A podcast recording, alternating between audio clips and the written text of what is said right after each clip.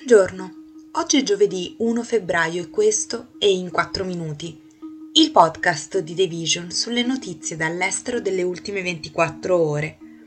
Parleremo dei legislatori francesi che votano per inserire il diritto all'aborto nella Costituzione e dell'accordo per il governo dell'Irlanda del Nord dopo due anni dalle elezioni.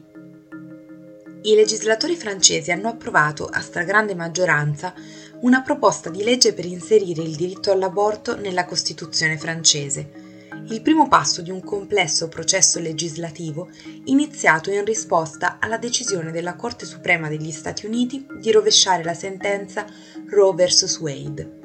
Il documento francese cita esplicitamente l'azione della Corte statunitense che ha ribaltato quella sentenza dopo 49 anni il disegno di legge proposto dal presidente Emmanuel Macron e dal suo governo è stato approvato dall'Assemblea nazionale, la Camera bassa e più potente del Parlamento francese, con 493 voti a favore e 30 contrari.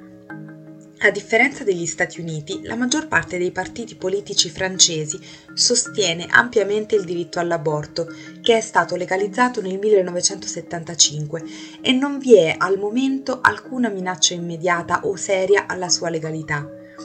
Ma l'inserimento di questo diritto nella Costituzione non cambierebbe la disponibilità dell'aborto in Francia, a cui sia i residenti che gli stranieri possono ricorrere. La proposta deve ancora essere sottoposta a un lungo e complesso processo legislativo prima di essere realizzata. Anche se il Senato deve approvare la norma, le due Camere devono concordare esattamente la stessa versione della proposta per poter procedere, che dovrebbe poi essere approvata dai tre quinti dei legislatori francesi di entrambe le Camere, riuniti in sessione straordinaria, oppure da un referendum popolare. Prima delle elezioni dell'Assemblea nordirlandese del 2022, Jeffrey Donaldson si è ripetutamente rifiutato di dire che avrebbe accettato un primo ministro del Sinn Féin. Dopo due anni di negoziati inconcludenti, sembra essere finita proprio così. Politici nordirlandesi e britannici hanno espresso ottimismo sul fatto che il governo regionale potrebbe essere ripristinato, ponendo fine a una crisi che stava minacciando una parte fondamentale dell'accordo di pace del 1998. Così, per la prima volta nella storia dell'Irlanda del Nord, la prima ministra sarà Del Féin, a capo di un partito che ha tra i suoi obiettivi la riunificazione con l'Irlanda. L'accordo del venerdì santo, che aveva posto fine a violenti disordini che si erano a lungo diffusi nel paese, regola anche il funzionamento del governo e che questo funzioni solo se i principali partiti dell'Irlanda del Nord riescono a stipulare un accordo di condivisione del potere.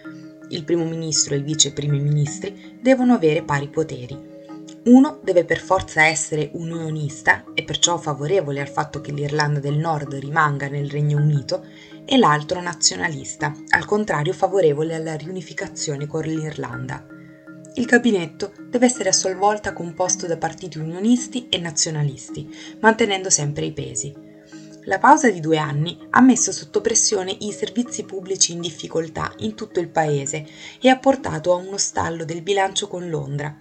Questo mese, per esempio, ha scatenato il più grande sciopero del settore pubblico da una generazione a questa parte, dopo che i lavoratori nordirlandesi non hanno ricevuto gli aumenti salariali concessi agli altri nel Regno Unito. Questo è tutto da The Vision, a domani.